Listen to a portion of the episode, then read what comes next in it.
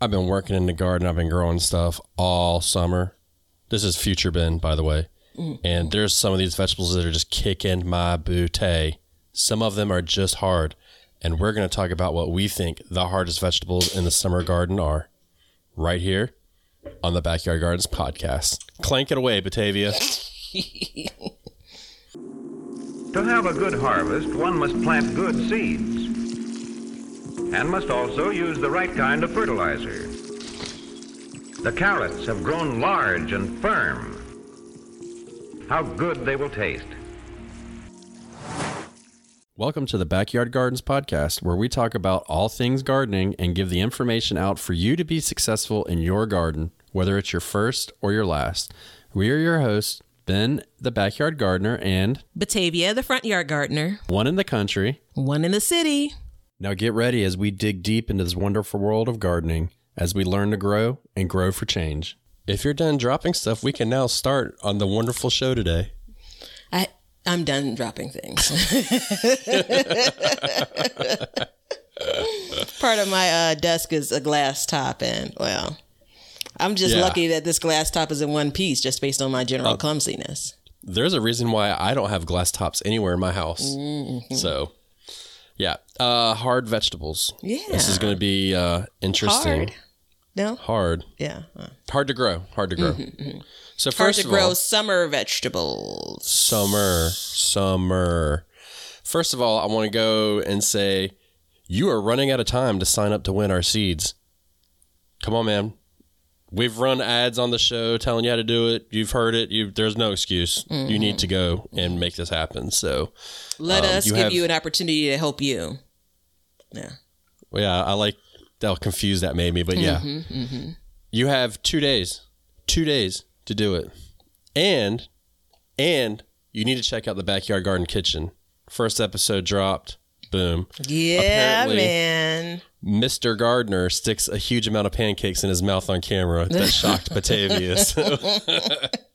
I felt like it was some type of challenge that I wasn't aware of. Uh, no. So. so what it was is, um, so I watched it with my mom and she was like, "You're just like your grandfather. He did the same thing," which is funny because I was cooking food that represented him. Mm-hmm, so mm-hmm. It was interesting, and Batavia called me out on it. So yeah, it's like if you think about how much food you can get on a fork, and it feels like that's generally a challenge in your life. So if you can get as much food on that fork, then you can get that much food in your mouth. So I was yeah. impressed, though. Hey, look, that's I'm a master a, at it. That's a that's a spoiler. I just you know clearly, if I was impressed, perhaps you. It was, yeah. yeah. Well, you know, now the next season we'll have to point out like. We'll have to make it a challenge and see.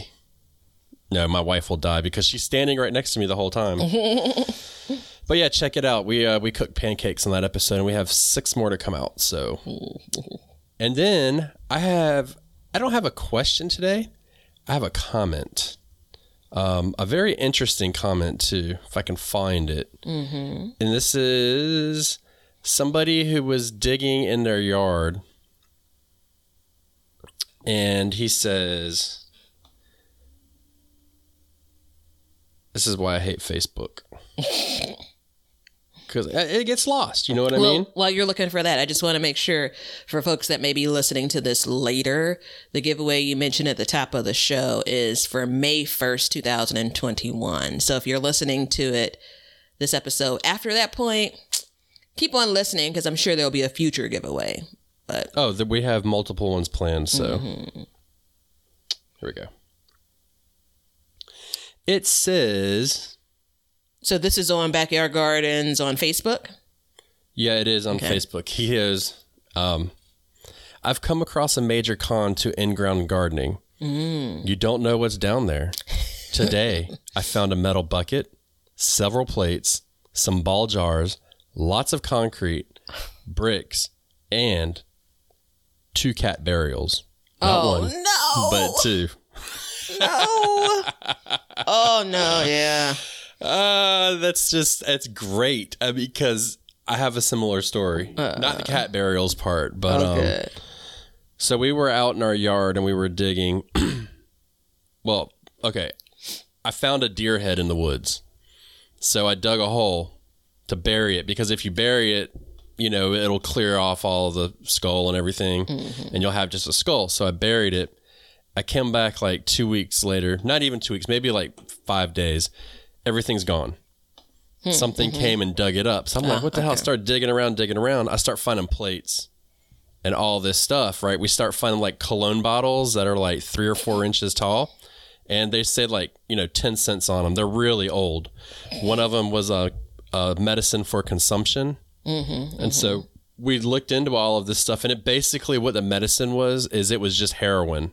Mm-hmm. In in a bottle. Mm-hmm. This is, you know, back in, and so we dated the plates that we found, and we found a lot of them back to the eighteen hundreds. Oh wow. Early eighteen hundreds. I looked up what they would be worth if they were all in one piece.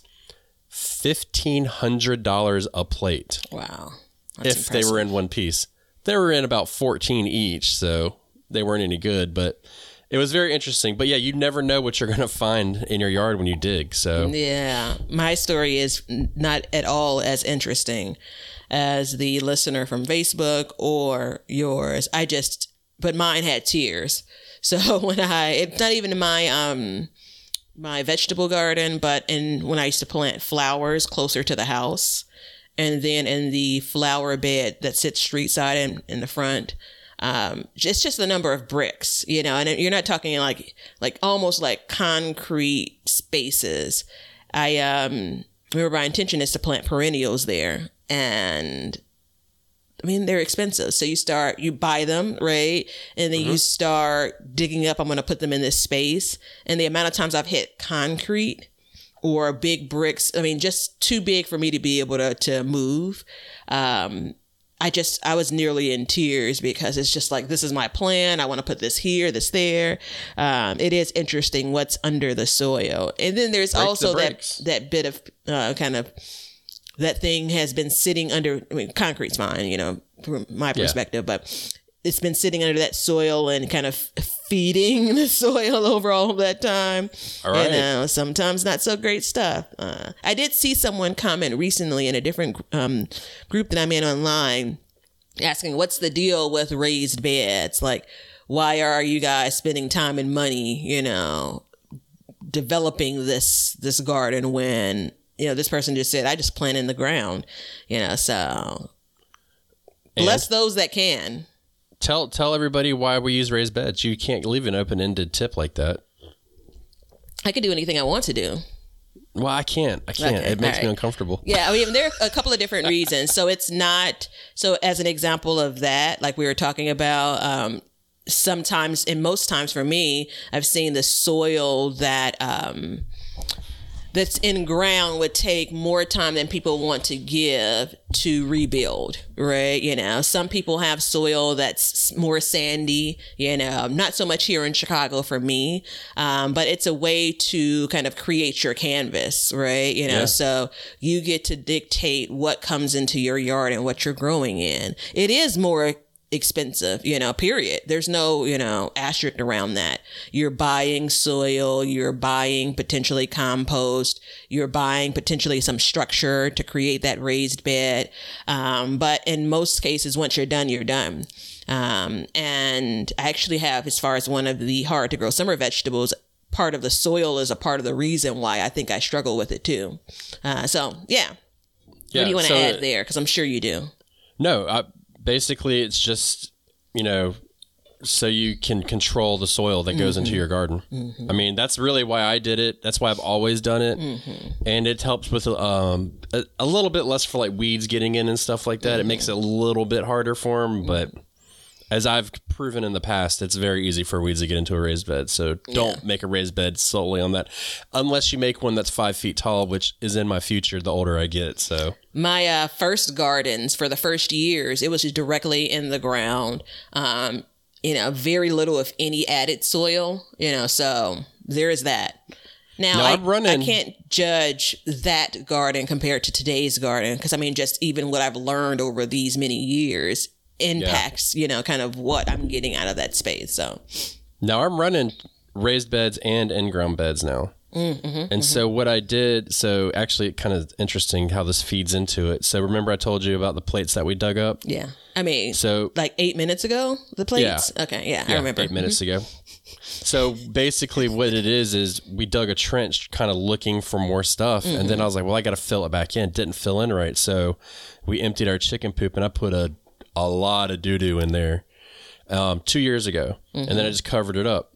Well, this year I'm like, I'm fixing a plant right there because I know yeah. that there's some stuff cooking in that uh-huh. down in that trench. So um, just kind of interesting how that kind of fed into it for mm-hmm, me. Mm-hmm. But um, we'll see how it goes because it's going to be another in-ground bed. Yeah. yeah you know yeah. what I mean? And I'm not, my history with in-ground beds have not been as successful as raised beds mm-hmm. for, you know, all the reasons that you say. But if you add compost onto those in-ground beds and you just kind of work them and put mulch on them and stuff, mm-hmm. in time, that stuff will work down and it'll be just as good as a raised bed. It just takes a little bit longer. Yeah. You know, I, and I wonder, there's a tinge of, I think, social media gardening. Go ahead and put that episode on your playlist.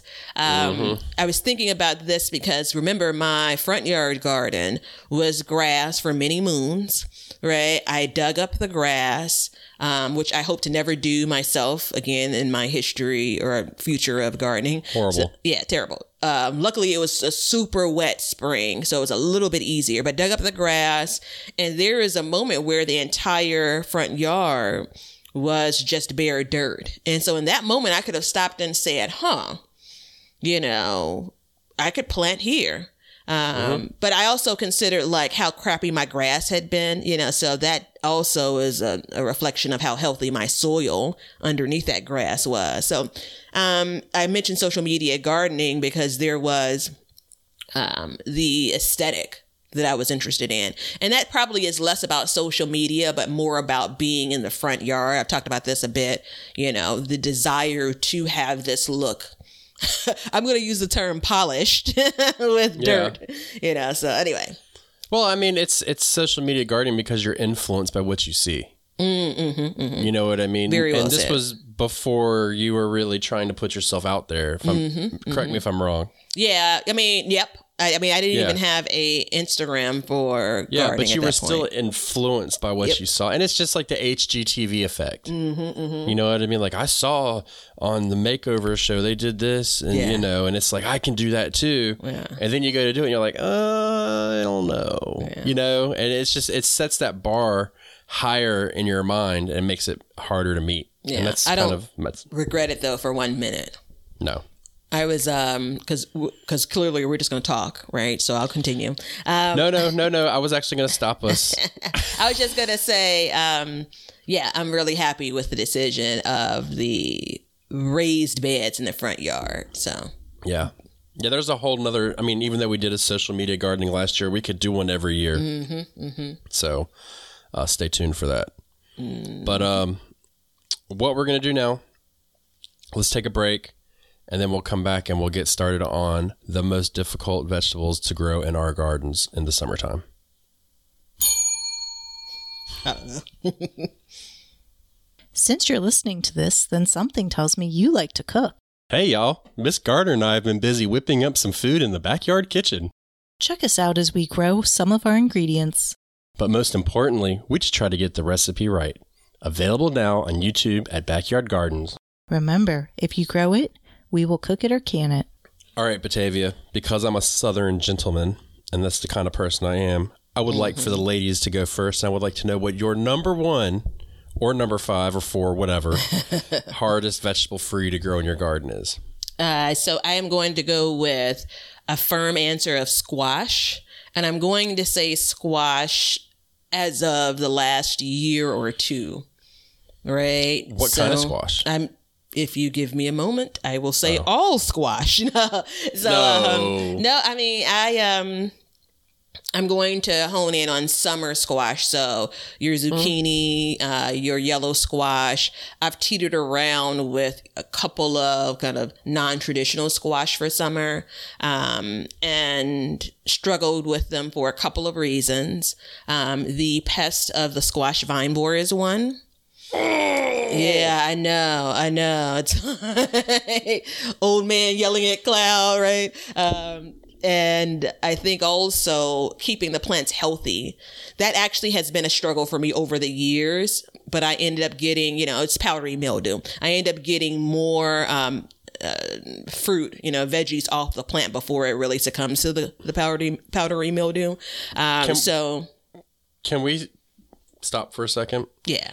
And just talk about the squash vine borer? Because are we really saying here that the squash is hard to grow, or are we just saying that the squash vine borer is hard to beat? Well, I think for, I mean, for me and my list, all of these things are hard to grow because of something that's being influenced. It's not the plant itself. So squash vine borers are hard to beat. Powdery mildew is hard to beat. You know, um, they're both aggressive, you know, and so once they've taken hold, Uh, you may yeah. need to be start, you know, packing up, man. So when I was up north, so this is on mine too, mm-hmm. and I'm sure you knew that because yeah, yeah. I have a true affinity of hate for the squash vine borer. I mean, I talk about guttural hate, and um, I've always had it. You know what I mean? I always get it. But like when mm. I was up north in zone, I think we've decided I was in like six A or five B. Mm-hmm. I always was able to get squash, even though I had the squash vine borer. Yeah. And I would always get so much squash that I would be thankful that the plant would die because I would just get tired of eating it. Mm-hmm, mm-hmm. But now that I'm here, like I can't, I can't beat it. You know what I mean? Like yeah. I've come home and the squash vine borer is just like immediately on it. So I don't know what to do.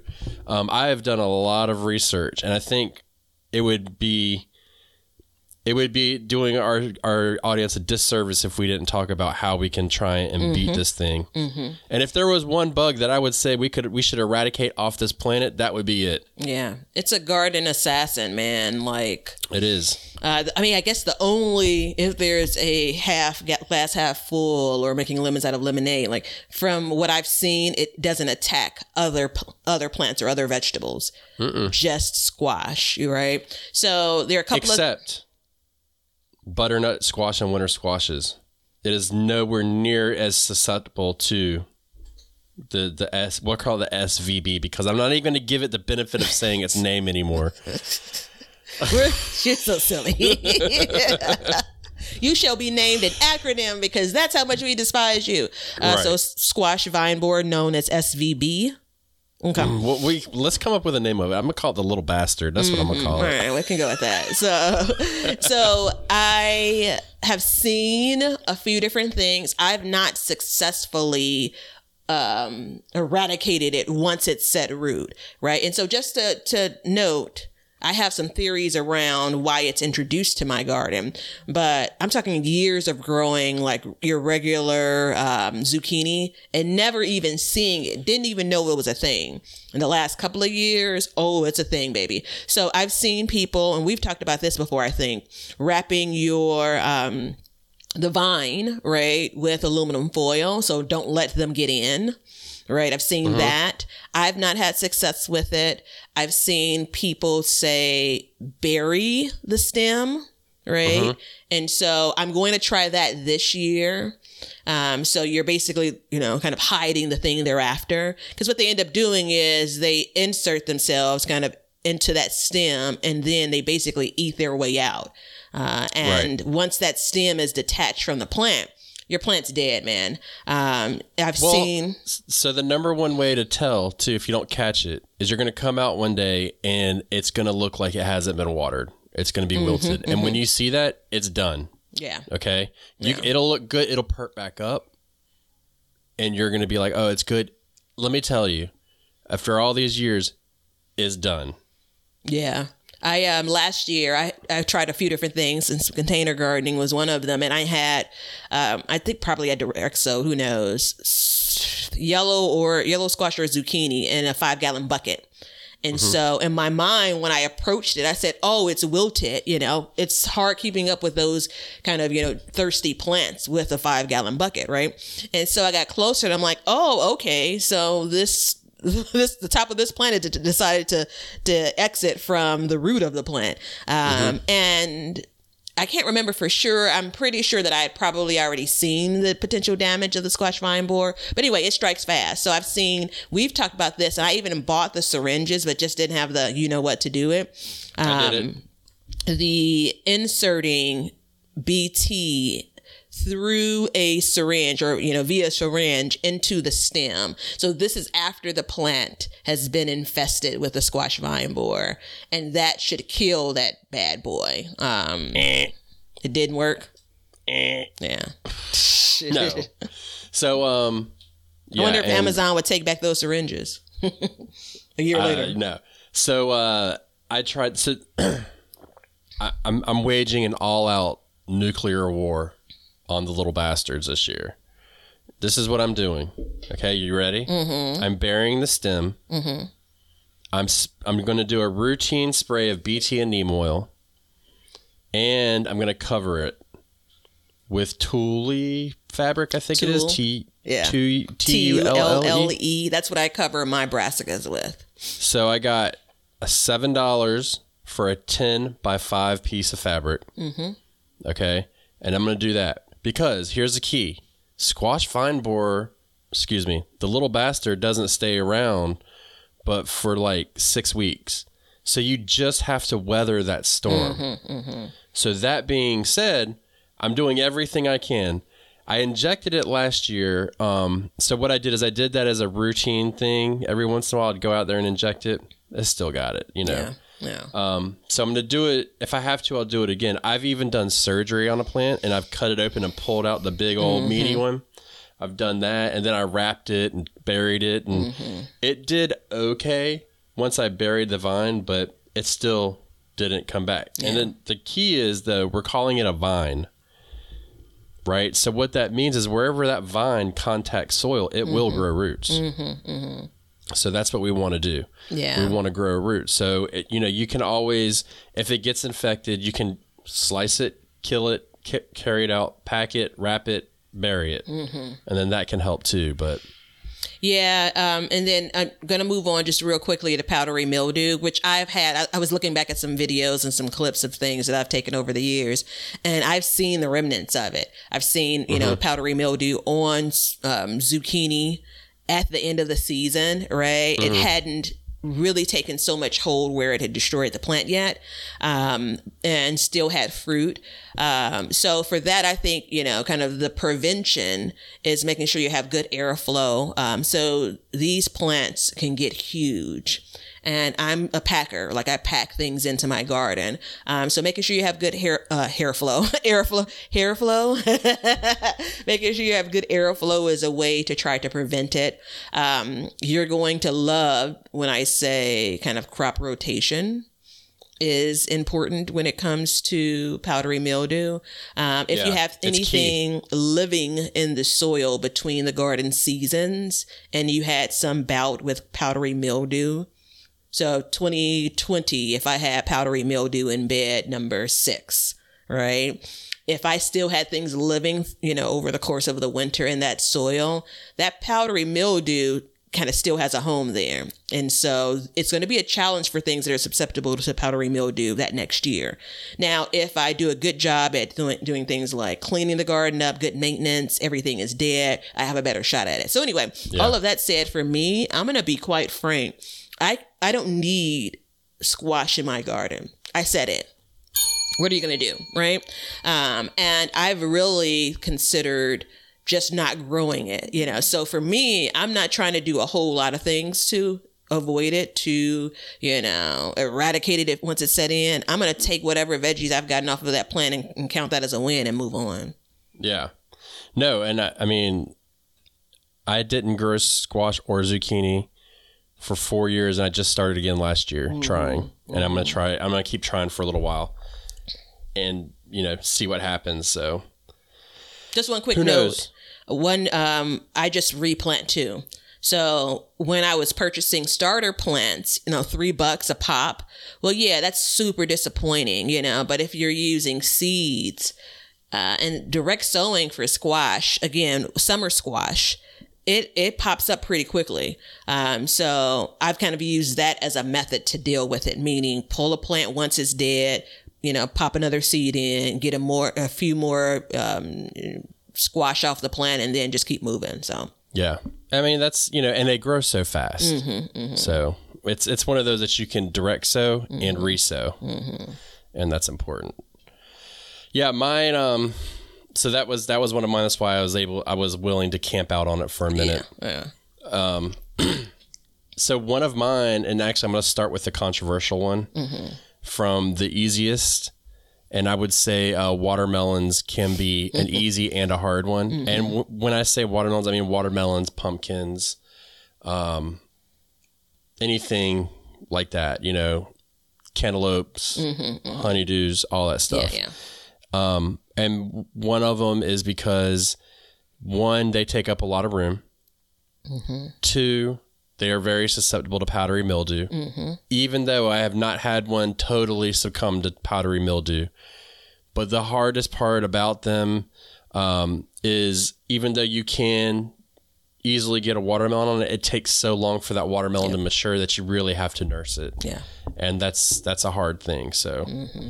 yeah, you know. I think... Um, and again, back to your question around kind of what defines hard. I think absolutely space, like... some of these melons are invasive even, you know, so yeah. not so much where they're going to keep on coming back, like, you know, that dangerous mint, you know, peppermint or, you know, spearmint or anything like that. Um, but they can choke out other plants really easily. I actually mm-hmm. had melons choke out other melons last year. Um, and I, you know, I think that some people struggle with even pollination for some, some melons. Um, so I've not, I've only grown melons one year, um, and I had really good luck with them last year. Um, and that's just beca- based on the number of melons I planted, the different types. So I just felt satisfied. Yeah. But my watermelon, again, we talked about this, just nope, nothing. Not yeah. a watermelon was enjoyed. So, yeah, I mean, it's, it's tough, you know, and I mean, even though we did say it was the easiest one because it mm-hmm. will just grow freely, mm-hmm, but mm-hmm. you do have to contain it and stuff like yeah. that. Now, the ways to beat it are just like in the easiest one. And I'll go over this very quickly. Mm-hmm. I don't want to spend much time on it because you can go back and listen to it if you mm-hmm, want, mm-hmm. but uh, get like smaller fruit sized melons and stuff like that. Smaller pumpkins and stuff mm-hmm. like that, where they don't take as long to mature. So you're at least getting something off of that plant, even though it might, you know, you might have something succumb to something else mm-hmm. or whatever. But, um, you know, anything with a really big leaf is easily for powdery mildew. And we're pro- you're probably going to hear that a lot throughout this episode. It's powdery mildew. Mm-hmm, mm-hmm. Um, I fight it every year. And I know Batavia, she does a little bit, but you're a lot drier climate than I am. So, yeah. And I think even though I'm a lot drier, it's my garden habits, you know, yeah. so always planting two when it really should be one. Um, and just as a note, I have started the, the garden season off this spring, trying to be better at that. We'll see how I do in the summer. And just yeah. also one more note, all plants, you know, aren't the suckers for powdery mildew, right? You know, so it's not like everything in your garden is going to be attacked by it. Um, right. But those no, that I mean, are some susceptible stuff, it doesn't to matter it, at all. Yeah. Those things that are susceptible to it do once it sets. Anyway, I'm, I don't want to, I don't want to pile on one. Again. All right. So my next one is um, blueberries, right? What? Blueberry plants. Yep. I'm telling you what's hard for me, brother. Listen. Uh, so I think, remember we were talking about kind of in-ground beds like a little bit ago. Um, I tried blueberry plants a couple of seasons ago, and I've not been successful with them. And also I added it not just because it's one year I experienced problems with it, but I watched my neighbor plant a blueberry bush last year.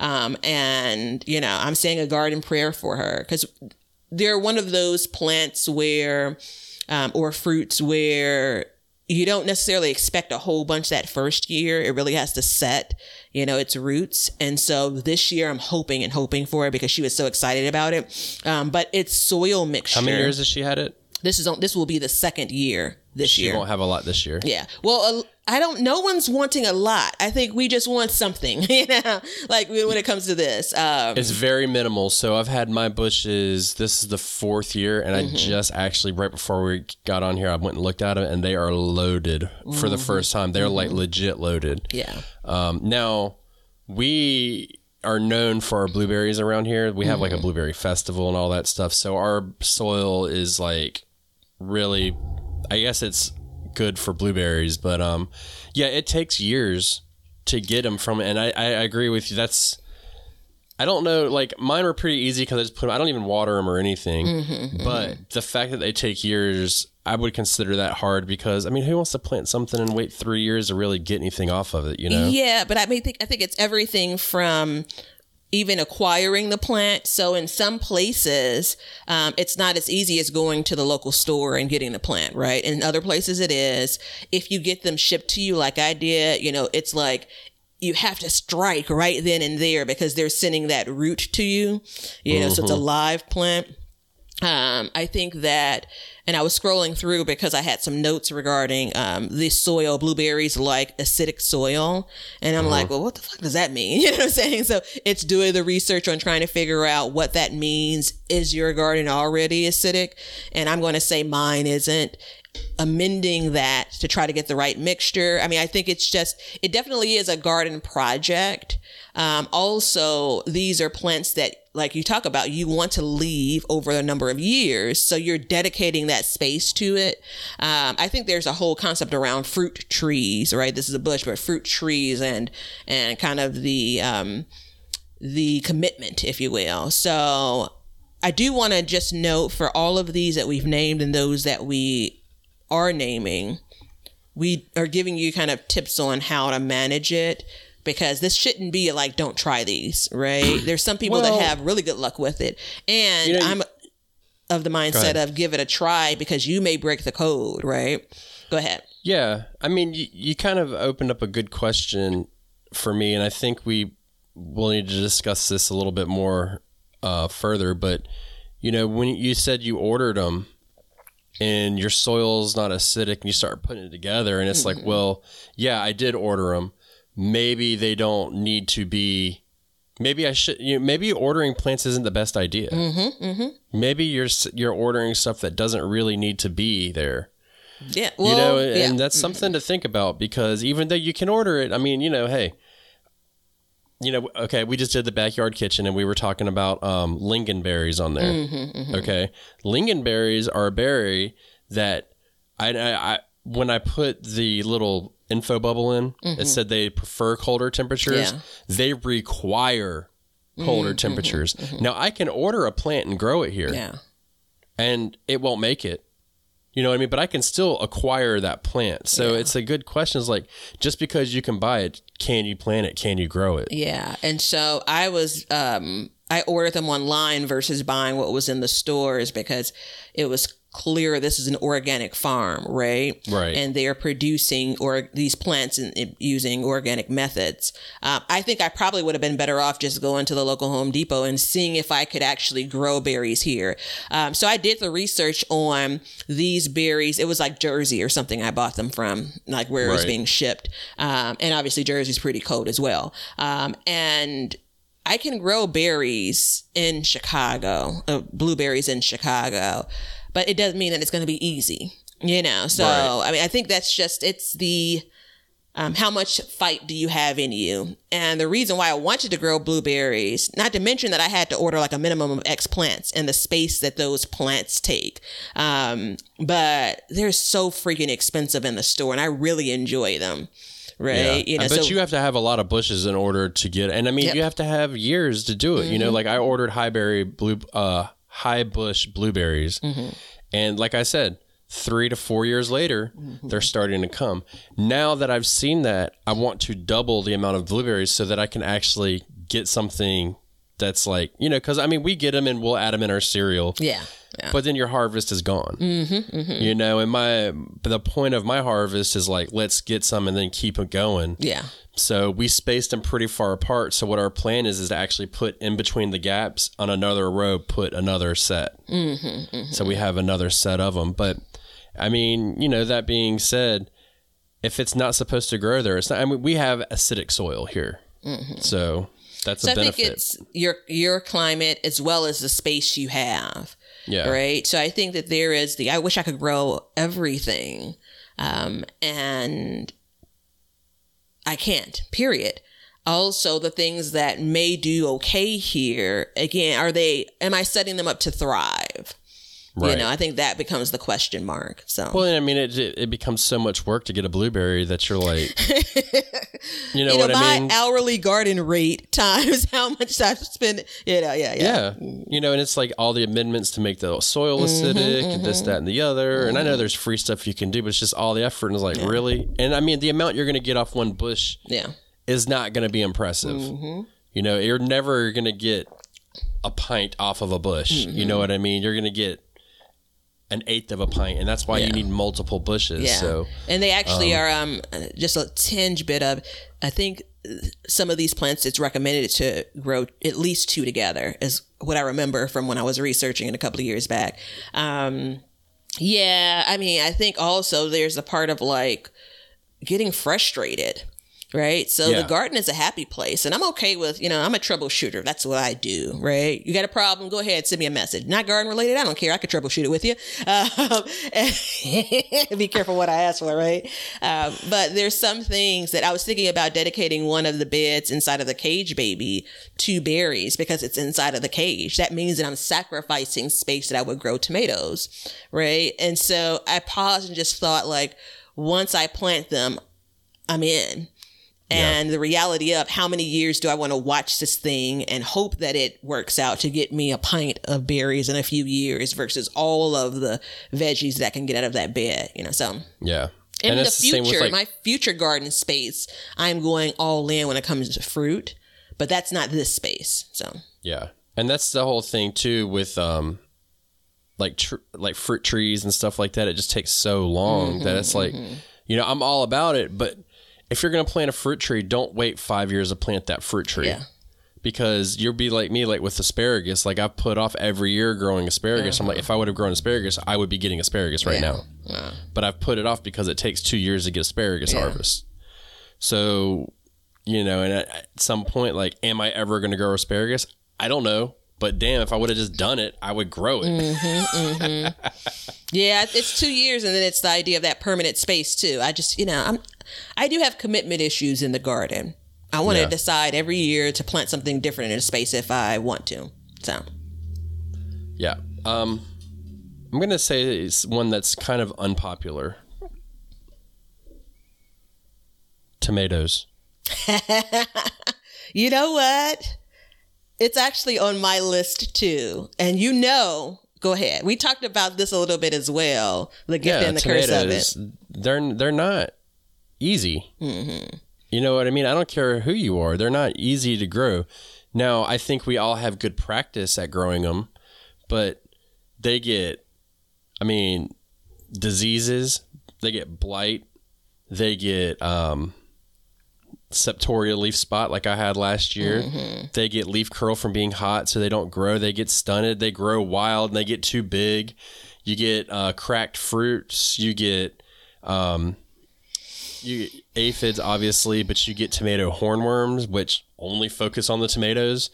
I mean, you know, me the sad. List goes on and on and on for them, and we all still grow. And there is a such thing as a seventy-five dollars tomato. yeah, yeah. And if you Me? Break down, no, oh. like people break down how much they spend on stuff to grow a tomato. Mm-hmm. You could very quickly be like, it is not worth it for me mm-hmm. to grow a tomato.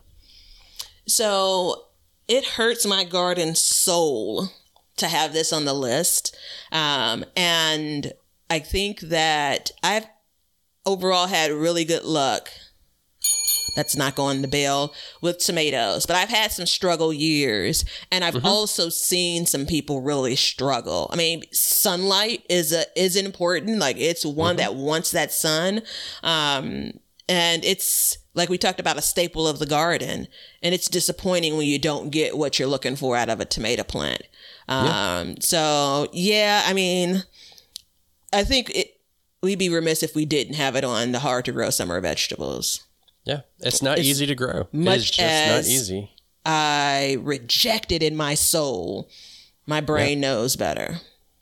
Yeah, it's just, it's unfortunate. And I mean, I don't really think, you know, if you want to break down like how to stop all these things, mm-hmm. you know, garden walks to get rid of the tomato hornworms, pick them off with your hand and step on them. Mm-hmm. It's gross, but you just pick it up, drop it, step on it, boom. Mm-hmm. Just a second in your hand. Um, you know, leaf spot diseases, airflow and humidity. Um, blight, that is a lot of times it's a calcium issue. Um, mm-hmm. Could mm-hmm. be a pH issue too. Um, anything else you can think of that can cause blight? Blight's a t- I think a lot of things get lumped into the term blight as well. Yeah, I, I don't have anything else to think about when it comes to blight, but I do, um, you know, blossom end rot is something that, going back to, you know, kind of calcium, yeah. is... I think that gets lumped into blight a lot. So disappointing because it's yeah. that, oh, good, good, good. It looks good. It looks good. Oh, no, it doesn't, you know. And so that happens to watermelons and really any kind of fruiting too, yeah. vegetable. Mm-hmm. Um, and as we know, it, um, when we talked about soil and I went over my soil test mm-hmm. and I was convinced that I was getting blossom end rot because I didn't have calcium, when in fact I had plenty of calcium, mm-hmm. but my pH was um, so out of balance that it could not transport the calcium to the plant. Yeah. And so hard, it's not also, just a calcium thing. Hard also means pinpointing what the problem is. Yeah. You know, so um, I've actually seen blossom end rot once or twice on peppers in my garden too. Yeah. Just a note. Now um, cracking tomatoes, you know, getting that water or consistency. Timing. Yeah. Timing, you know, not letting it dry out. Um, you know, in our area and in warmer areas, a lot of times it also cracks because the tomato gets so hot that it actually starts mm. to boil inside of the tomato. One of the things that's a struggle of tomatoes is the lack of consistency. Like each year could bring something different, you know, yeah. and it may not be different from a problem, but it could just even be. I remember we talked about um, some of your big tomatoes, your um, your big boys, and what's the other one that's um. beefsteak tomatoes. Mm-hmm. Like, I love big slicers, and some years my garden just doesn't produce them. Some yeah. years my garden, you know, kind of, it either doesn't produce the quantity of those types. Um, the plants, you know, succumb to sickness sooner than others. Like, it's just, but some years it's absolutely, I'm rocking and rolling with your big old tomatoes. So like, I always get the quantity. I just never get the quality. Mm, At, so taste, which we know things like water, things like time of day for harvest, all influence. Um, I mean, I, you have to say soil components, it all influence tomatoes. Um, yeah. So it also... And I mean, I know that people are like, I grow tomatoes and I get them all the time. I'm like, you may. Mm-hmm. How many of those tomatoes are cracked at the top? Okay. Let's be honest. Yeah. Now, it is okay to eat a cracked tomato on top, mm-hmm. one that's split. Mm-hmm. It's fine. But let's be honest, we should not be having that issue. Yeah. You don't buy them in the grocery store, right? When's you don't the last buy them in the grocery store. Tomato? And I even, I don't give away cracked tomatoes because I just don't want to go through the whole, it's fine, you could just cut off the top. You know, like, that's just not. Oh, I give them away. And if they're like, eh, I'm like, don't eat it. I'm keeping yeah. the nice one. I was also going to say, since it's a part of the nightshade family, it also, um, there's a whole list of shit you, you shouldn't grow with it. Right. I it's mean, not a friendly no. plant. Maybe the tomato is the big bastard now that we talk about it. I mean, so I want to be very clear, though. I want to make sure that we do put some respect on the tomato, its name, because it is a glorious vegetable or fruit. I, you know, it I don't want to put respect to the name. I want to put respect to the people that grow it every year mm-hmm. and don't realize how hard it is. Mm-hmm. That's who I want mm-hmm. to have the respect. I yeah. mean, I think all of you, and let's be honest, it's ninety-nine percent of the gardeners. Yeah. We all grow it every year, even though it's hard. Both, you know, both put respect of us on on the, ha- the the plant itself and the gardener. Both of us have written off squash. Mm-hmm. And in our sometime in our gardening career, have you ever even thought about writing off a tomato? Never. See, you're gonna take tomato plants out of my cold, dead hands See? before I stop growing them in my garden. See what I'm saying? You know, and it can be so frustrating, but that's all good. Yeah. Do you have another one? Yeah, I have what, a couple more. Um, you can decide how f- long we're going here. Um, so I'm going to say lettuce, and namely because of the summer time, right? So is it possible to grow lettuce in the summer? Yes. Is it hard to grow lettuce in the summer? Yes. Um, and it's difficult just because of the nature of the plant. This is one of those moments where we're stretching something. We're asking our gardens to do something that it really doesn't want to do for many of us. There are people that live in cooler climates that are just fine. Um, so the way I've found to combat that is to find um, varieties that are more heat tolerant. Um, so that aren't as quick to, to bolt. So their D N A has been made to give you a little bit more life out of that plant. Um, I think other things that I've not tried, but you could try, you know, shade cloth, uh, could help with combating things that succumb to the heat. Um, the reality is though, enjoy lettuce in the cooler times. I think is the answer. All of that equals difficult. Yeah. Yeah, absolutely. Absolutely. Yeah. You intervening in a way that isn't natural necessarily in your garden. And so I will let that one slide because that's a spring vegetable. Yeah. yeah. yeah. Okay. That's a spring yeah. vegetable. Yeah. So I'll let that one slide because of my next one. Uh-huh. And um, my, ne- or my next one is Brussels sprouts. Mm, so mm-hmm, it's not mm-hmm, technically mm-hmm. a summer, yeah. but you like in my yeah. area, I have to plant it in July. Yeah. Okay. So, and it is... It's hard, man, because you start it in July and you grow it and then you grow it and you grow it and you grow it and you grow it and you grow it and you grow it and you grow it and you grow it and you keep growing and going. I mean, look, this is my third. This will be my fourth year trying to grow a Brussels sprout, mm-hmm. and I still have not eaten a Brussels sprout. So if that doesn't attest to something being yeah. difficult, and I know that that is in my area, that's due to heat. Mm-hmm. And it's also due to like the length of time that it has to grow. Mm-hmm. And I'm just, you know, I think this year I got a plan though. I got a plan. I think this is the year. This is the year. I say it every year, but this is my year for the Brussels sprout. But it just makes it difficult because you go through the whole summer, you're battling the heat, mm-hmm. then you come into the fall and then you battle, you know, all of the brassica bugs and stuff like that that yeah. eat it. And, you know, by the time you get to it, you're like, damn, just give me a damn Brussels sprout, you know? Yeah. So anything that has like, that's around the one hundred fifteen one hundred twenty day mark, kind of even over one hundred days. I think when you're growing them across seasons, you know, like you said, starting in the spring, you have to keep that plant healthy, right? So it's going to be higher maintenance. You have to keep that plant yeah. healthy throughout the summer, and you're basically hopeful in that fall. Um, in some cases, I imagine it's the reverse of it. Depending on your climate, you could be starting in the fall, going through winter. Um, yeah, man. So much so where I saw those plants when I was purchasing the other starter plants based on my, um, you know, history, two years running of killing brassicas when I started them indoors. So I was out yeah. in the stores and I saw Brussels sprouts. I looked at the number of days. I did have you in my head. I'm just like, it's just not worth it for me this year. I'm just, you know. I'm looking for I'm wins. yeah. I'm going to do it. Yeah. I enjoy them, but you know, and I'm not going to say I'll never grow them. Um, but yeah, not this year. So this is the year for me. Yeah. Write it down in your little books, all your little books, all y'all listening. Nobody has a notebook besides you, Ben. And you. And you. Look, I'm looking around for yeah. the notebook. Yeah. yeah, that's right. It's April, man. There's no way in the world there's still some reference to this notebook.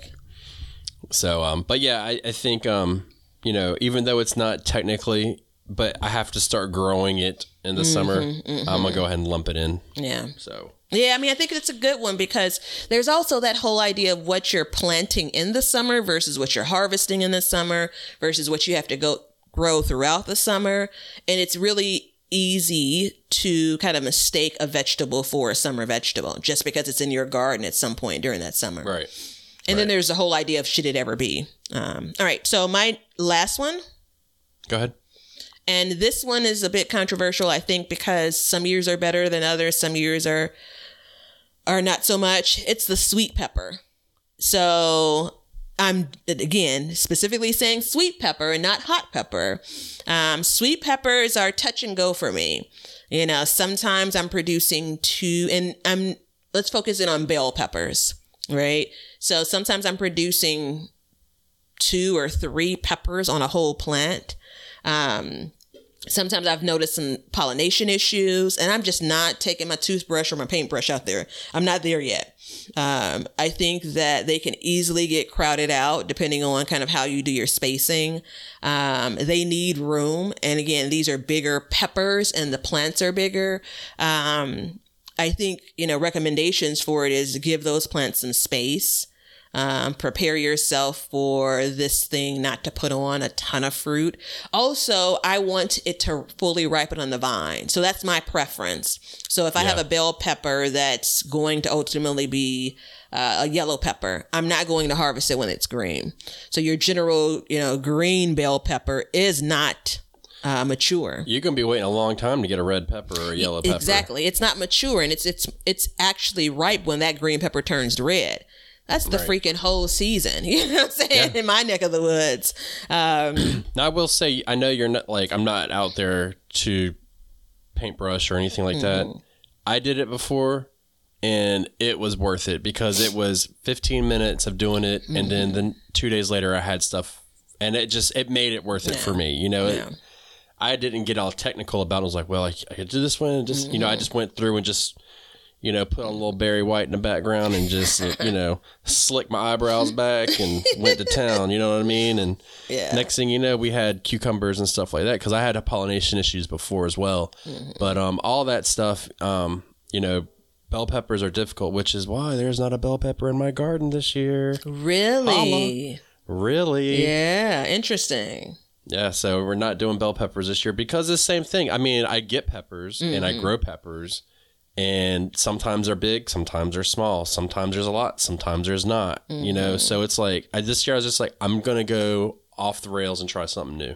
And meaning so, not tried at all. Yeah, I mean, it's even the, I've had pepper. No, meaning at different varieties oh, to okay. satisfy that sweet pepper need. Okay. Which bell peppers aren't that sweet. For the record. Well, I've had, listen, man, when you get a I good pepper, I've had a sweet red pepper. Um, How many good peppers have you gotten out of your garden, though? I feel embarrassed. Like, I could probably Don't. count on a couple of hands. Like, I'm like, oh, this is the shit. You know what I'm saying? Um, they all are better quality than what I, than what I buy out of the store. And I typically yeah. don't buy peppers in the store because of the expense and because it's kind of like it's just you're adding it to a dish because a dish calls for it, or you grew up making it with, you know, bell peppers in it. Um, I, yeah. I mean, I've, I was going to say I've seen peppers while I've been waiting for them to ripen, rot. And that's yeah. so fucking disappointing, man. You've yeah. been waiting and watching and waiting and rot- watching. And it's like, when the hell did this happen? So um, it's totally worth it for me to continue to grow them. And I don't know if there's some magical trick that I haven't figured out, which is also goes back to the whole, there are only a couple of things you can even do to influence it. So it's time. It's all time thing, mm-hmm. I think, mm-hmm. you know, and I think you can really get down to pruning as well. Mm-hmm, mm-hmm. I think pruning can really help, but it's a time thing. Yeah, be careful um, with the pruning because those big fruit need those leaves to protect it, you know. Yeah, exactly. So. Um, mine, my last one mm-hmm. is not going to be popular, but white potatoes. Oh, shit. White potatoes. And I mean, it's a time thing, it's a bug thing, and it's a space thing. And just all in all, I haven't had luck. Now, I will say this. Part of it is I don't care enough to have good luck with white potatoes, mm-hmm. I think is a big part of it mm-hmm. because, and I've said this before and I'll say it again, and I say it on the Backyard Kitchen out now. Go check it out. Um, it's five dollars for a five pound bag of potatoes. So do I need to really focus on, like, I mean, were your potatoes you grew, do they taste any better than what you got out of, get out of the store? I don't want to talk about this. I do. I want to spend two minutes so, talking about it. No, they weren't. um, I agree with all that you've said. I love white potatoes, although, you know, my blood work probably says I should be cutting back on them. But anyway, um, I think growing potatoes is just a beautiful thing. Um, I'm going to continue to do it. Uh, but it's really kind of that, you know, the reward compared to what you've put into it. Um, potatoes are also one of those veggies that you have to be careful what follows it, you know, um, mm-hmm. at least from what I've read. Yeah, man. I'm growing them this I, year, though. I specifically just said, screw it this year. Mm-hmm, I mm-hmm. put them into my plan, mm-hmm. and then I just said, no, yeah. I'm not going to do it because it's just not worth it to me. Yeah. You know what I mean? And I felt the same way about onions, and I'm growing onions this year, but, you know, onions can give me a different flavor than a potato. I just don't believe that the potato mm-hmm. is going to make that much of a difference. Mm-hmm, mm-hmm. Final answer. Holla at your boy. I respect it, man. Do you? I thought you were going to have a hard time with that one. I mean, I I think, I don't know, this is like new, almost summer version of me. I'm a realist. It's the same thing about tomatoes. Just because I love them, just because most years I have good luck with them, doesn't mean that it's not hard. Potatoes, I mean, it's, I'm so early in my potato growing career as a gardener that I'm still so hopeful, you know. But every time, yeah. every time I go to the grocery store and I see a bag, I think my three pound bags are more like four ninety-nine, you know, so five bucks for like a three pound bag of organic potatoes. Let me just be clear. It's just, I just look at it and say, what the fuck am I doing? You know, yeah. like, yeah. I mean, it's just, it's crazy. And I feel like there's better focus. I mean, you know, space is a premium in a garden mm-hmm, mm-hmm. unless you live on a farm. So yeah. I think it's just, it's important to be like, no, this is, you know, I'm a, I'm a call it. Like, I'm not going to do it. Yeah. I'm not planting that potato this year. I'm not going to fight the Colorado potato beetle in yep. North Carolina. Mm-hmm. I'm not going to deal with the disease.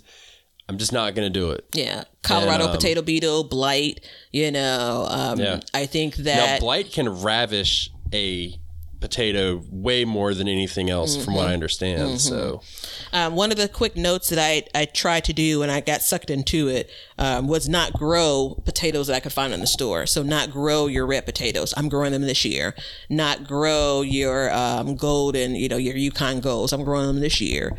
Um, but instead, well, yeah, there's a grow. reason why those are in the store. What? What's the reason? Because they're easier to grow, yeah, probably. Yeah.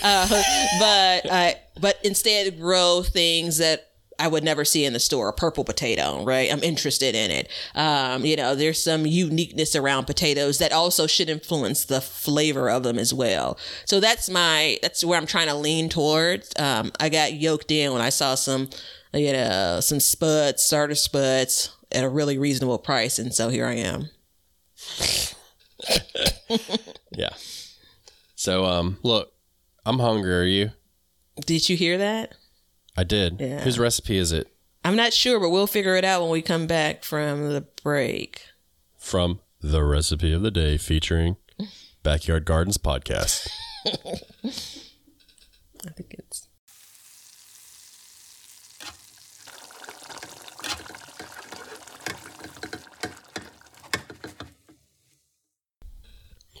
Okay. I am a self-proclaimed turnip master. Oh. Okay. I've grown turnips all year. Mm-hmm. I started, my first time growing turnips was this year. Mm-hmm. And I've harvested, I think we've added up thirty to forty pounds of uh, mm-hmm. turnips this year. And so what you see on inst- on my Instagram page is just a smidget. Yeah. yeah, yeah. So I'm going to give out um, a side dish, which is just a turnip mash. Mm-hmm. But, and it's um, the root, just a note. Yeah, so f- funny story. I don't eat the greens. Mm-hmm, mm-hmm. I don't eat the greens at all. Um, we feed them to our chickens. Yeah. Like, yeah, and it, and it's interesting because a lot of people don't eat the root. Mm-hmm. They only eat the greens. But I prefer collards over the green of the. So, anyways, as every so, human should. Do you like turnip greens? Uh, uh, they're okay. I mean, I, yeah. again, I prefer um, collards. Also, though, for those that do, you can get them a lot sooner than the root actually developing. So there is that, you know. Yeah, but, you know, they, they grow fast. Either way. So I'm also on a journey to better my health, mm-hmm. as I have been for basically my entire life. Mm-hmm. You know, Papa Bear's a big guy. So I'm um, going to a nutritionist, and we were talking, and she, I said... You know, I eat out of my garden, and within the reasons of my health and stuff like that, there's certain things I can and can't eat. So I've kind of put her to the test and said, like, this is how I eat. We eat seasonal and we eat out of our garden mm-hmm. as much as possible. So um, we were talking about uh, meals and stuff like that. And she was talking about, like, yeah, you can have like one potato, mm-hmm. right? Like a normal, but not a baking potato, but mm-hmm. like one potato. And I was like, well, you know, we're eating turnips right now. She's like, well, just one turnip. And I'm like, turnips are lower in carbohydrates. Mm-hmm, mm-hmm. And she's like, well, I don't know. She went to go look it up, and it was like, I could have seven turnips. Wow. Seven versus one potato. Okay. So there's a there's a nutritional balance for you. I'm interested but, in this recipe because, well, I'll tell you once you get to the end of it. So basically all it is is turnip mashed potatoes. Mm-hmm. Um, and we use, so we specifically still use regular potatoes, but we cut it heavily with our turnips. Mm-hmm. And um, the trick is with these is because turnips have a higher water content, we okay. don't add milk to it. Okay, so you're just going to mash them normally. You're going to boil them all the same mm-hmm. and all that stuff. And then you're going to mash them. Um, we put a little bit of butter in them. So, you know, a little bit of fat's good for you. Uh, we add salt, pepper. Actually, I'll take that back. We don't add any salt. We add garlic salt oh. and pepper. Uh-huh. Okay. And then, I mean, that's basically it. Well, so, um, that's huge. I actually planted um, some turnips. I did the purple tops and the gold tops. Um, and the actual root itself should be that color. And it's with the intention of folding it in and not fully subbing it for potatoes, but exactly how you're describing. I was uh, curious around it because sometimes the vegetable itself isn't the biggest problem. It's the how we uh, we dress it up, right? So yeah. how much butter are you adding? How much milk are you adding? How much salt are you adding? Um, right. So I'm pleased to hear about, you know, kind of the higher water content because that does yeah, allow you to eliminate water, it's very important that you realize that it has higher water content. And I mean, sometimes we don't even add butter, mm-hmm, mm-hmm. you know, because everything like, you know, as I eat throughout the day, I kind of go like, okay, I can have a little bit extra fat or a little bit of this, a little bit of that, and then add that to it. So the butter is, you know, is here, here, or there, but it adds a different flavor to it. Mm-hmm, mm-hmm. And um, I went over um, the weekend, I went and visited my parents mm-hmm. and I brought a bag full of turnips. And I was like, you know, we're going to have dinner. So we made mashed turnips, and my stepfather, he don't like to try new things sometimes, you know, like... Like he he likes it a certain way, yeah, yeah, and then it doesn't need to change, and I respect that, yeah. And we changed it on him, and halfway through the dinner, he goes, "These turnips, we're eating these again." Oh wow, okay. And I okay. said, "Okay, you know what I mean?" Because it just adds a different flavor. Now you can also do rutabaga the same way. Rutabaga mm-hmm. and turnip are just about the same. Mm-hmm, mm-hmm. So time frame is a little use... bit different on the growing though. Rutabagas are a rutabagas long one take too. Longer. Yeah. Because rutabagas get bigger. Mm-hmm, mm-hmm. So both hold but, up from a storing standpoint too pretty well. Yep, they yep. they hold up very well. I've, I've, we're using turnips that are a couple weeks old in our refrigerator. Mm-hmm, mm-hmm. Um, and then when you grow the tur- the rutabagas at home, they're not covered in wax when you bring them home. Yeah, so. It's a little bit freaky. Yeah.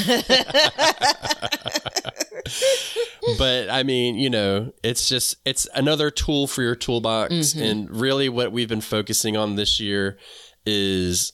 We're not creating all new meals, you know, I mean, and with the, the backyard kitchen coming into play, mm-hmm. it's a little bit different too, because we're not just creating meals, we're creating side dishes and different flavor mm-hmm. profiles. Mm-hmm. Yeah. And that's really important in your day-to-day meals, because as we've said before on the show, a lot of us eat the same things. Yep. We just rotate it out. So why not just eat the same thing, but change that flavor profile or tweak an ingredient a little mm-hmm. bit? You like mashed potatoes? Make it a little bit healthier, lighter option. Mm-hmm. Yeah. So. I also, um, I'm not sure what's going to happen this summer, you know, when it comes to the world opening up. Um, but I also know that for those that eat at home a lot, to your point of us eating the same things over and over, it's really nice to have some options to kind of switch some things up. You yeah. know, um, a and lot so of. At the... Go ahead. Go ahead. I was going to say a lot of what I do when it comes to like, I do, if I go out, I mean, I do have a burger when I go out. It's not like I, that's never something that I eat, but I, I have a filter that I go through of, I want to, when I go out to eat something, to a restaurant, to eat something that isn't easily made at home by myself, you know, something different, something, you know, it's a treat of sorts, whether it should or shouldn't, it's a whole different conversation. Um, and I love the idea of there's some things that you're making now at home that, yeah. you know, aren't as common even in a restaurant, right? Well, and that's the thing, like this year in two thousand twenty-one, at the time of the airing of this show, we've only eaten at restaurant mm. three times this year. Mm-hmm, mm-hmm. There's a reason why. We went, we wanted to go as long as we could. Yeah. Then we went to a restaurant and they're like, this shit sucks. Like I got to stand here and wait in line. Yeah. And then I got to be around all these people that are like all sneezing all over me and like I'm all set, and then you get your food and you're like, and the food's not even that good, and then I get the bill and I'm like, damn, yeah. I could have cooked five meals for the price of this. I was thinking about this specific thing this weekend, and I was, you know, because I haven't sat at a restaurant since, I mean, at this stage, early twenty twenty, maybe even twenty nineteen, um, and again, my choice, right? And so I was thinking about it because a lot of it is the experience, the socializing, right? You know, um, and there are some really good restaurants that have some really good chefs that produce some really good food. But that's not what we oftentimes experience, right? You no. know, so uh, so there is that. There are things that people are classically trained, so totally not a thing in food, but I'm going to say it anyway. And they are producing some damn good food. But mm-hmm. I'd say the majority of when I'm out with family and friends, or even if I stop at a restaurant by myself, it is to grab a bite, and it's like sometimes even mediocre. You know, not even to say, you know, good. So anyway, as my stepfather puts it, uh, how how is your uh, how's your meal? We go to a restaurant. He goes, "It'll make a turd," and then he walks out. You're terrible. You know what I mean? Ew, that's, yeah. But I mean, if you put it, it I know it's gross, mm-hmm. but if you think about it, like, that's really bad if you're paying for something and that's the best you can describe yeah, it. Yeah, you know yeah, what I mean? Yeah. Like, that's really sad. Yeah. So, um, yeah. So yeah, look. Just spice up your meals. That's all I'm saying. Mm-hmm, mm-hmm. Yeah. And, um, well, also with the, I'm going to go back to the turnips because the quantity. One thing uh, we talk about, like, it's better in your garden. Like, oh, this is, you know, ten times better. That's not always true. And in the cases that it is, sometimes it takes a few at bats to get that, you know, meal or that side dish or whatever have you to that place. So turnips, as an example, um, based on the quantity that it can produce, based on its storing time, you get a couple of times you can try eating it different ways, right? So yeah. um, I'm well, really looking. See, we make we make the potatoes, and then we'll make pancakes after that. Mm, to, mm-hmm, you know, the mm-hmm. turnip pancakes, mm-hmm. and then, you know, we'll kind of use it throughout. But that's been the number one way we've consumed them, and I've I'm thoroughly enjoyed it. And I'm, let me tell you, yeah. the first set we made, you could have drank them with a straw, buddy. It was rough. I mean, we were like, you know, you're you're kind of, you're like, whatever. And then we kind of figured out, like, it was the water content, you Turn know. Smoothie, yeah. Yeah, it was rough. But, uh, you know, it, you can kind of let it go wild after that. Mm. But, um, you know, that's kind of the big thing that we're talking about now. Uh, yeah. So before we close out, a couple of things. If you've made it here, thanks for listening. Um, if you... basically didn't and exited earlier, you can't hear this, but thanks for listening to as much as you did. But in all seriousness, for these vegetables that we've listed, if you have tips that we didn't share, please do write into your congressperson. No, check us out on Instagram at Backyard Gardens T V. Share it with us so we can share it with others. Um, and I'm just interested in some super duper hard things that you're growing in your garden that maybe we didn't listen, and maybe we can help with um, that we didn't list, and maybe we can help you work your way through them. So check us out. Yeah. Because it's important to realize that even though we said that they are hard, we're still growing. Mm-hmm. Majority of them. Almost all of them. Mm-hmm. Between the two of us, we are growing. Yeah.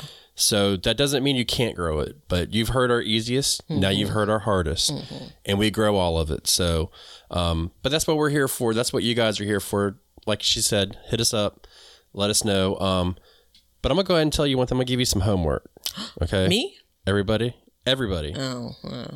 I want okay. you to go to Backyard Gardens on YouTube and check out the Backyard Kitchen and learn how to make some pancakes that are nothing like you had before. I mean, these these things are out of this world with S- spices and everything else in them. So. so you know how you're not supposed to go to the grocery store hungry? Yeah. Eat before you watch, because you're going to, like, I was so tempted, and I'm just like, oh no, like I'm Do not. It. Gonna, it's not going to be the same. I am going to try the recipe though, because they look yep, so, so good. It. Yeah. Check it out. Um, we'll have more episodes coming out. We're about to film the next season. And um, thank you for entering the contest that we have. Closes in two days. So if you have not signed up, go sign up. And until next time, learn to grow, grow to change, continue to wear a mask, be safe, eat some turnips, dig into some dirt, and see ya. Thanks for hanging out with us today. If you want to see what we're up to, or just stay up to date on all the announcements regarding the show or anything gardening, then you can follow us on Instagram at Backyard Gardens T V. We love seeing what you guys are doing. So use hashtag B Y G podcast in your posts, and we'll be sharing your gardens with the Backyard Gardens community. And check us out on YouTube at Backyard Gardens, where we will post this show, all of our other shows, clips, and then also some gardening tips and just gardening entertainment. And you can see us at our website at Backyard Gardens T V dot com. But that's it for today's show. So help us as we learn to grow and grow from change. And until next time, we'll catch you guys later. We'll call this one a wrap.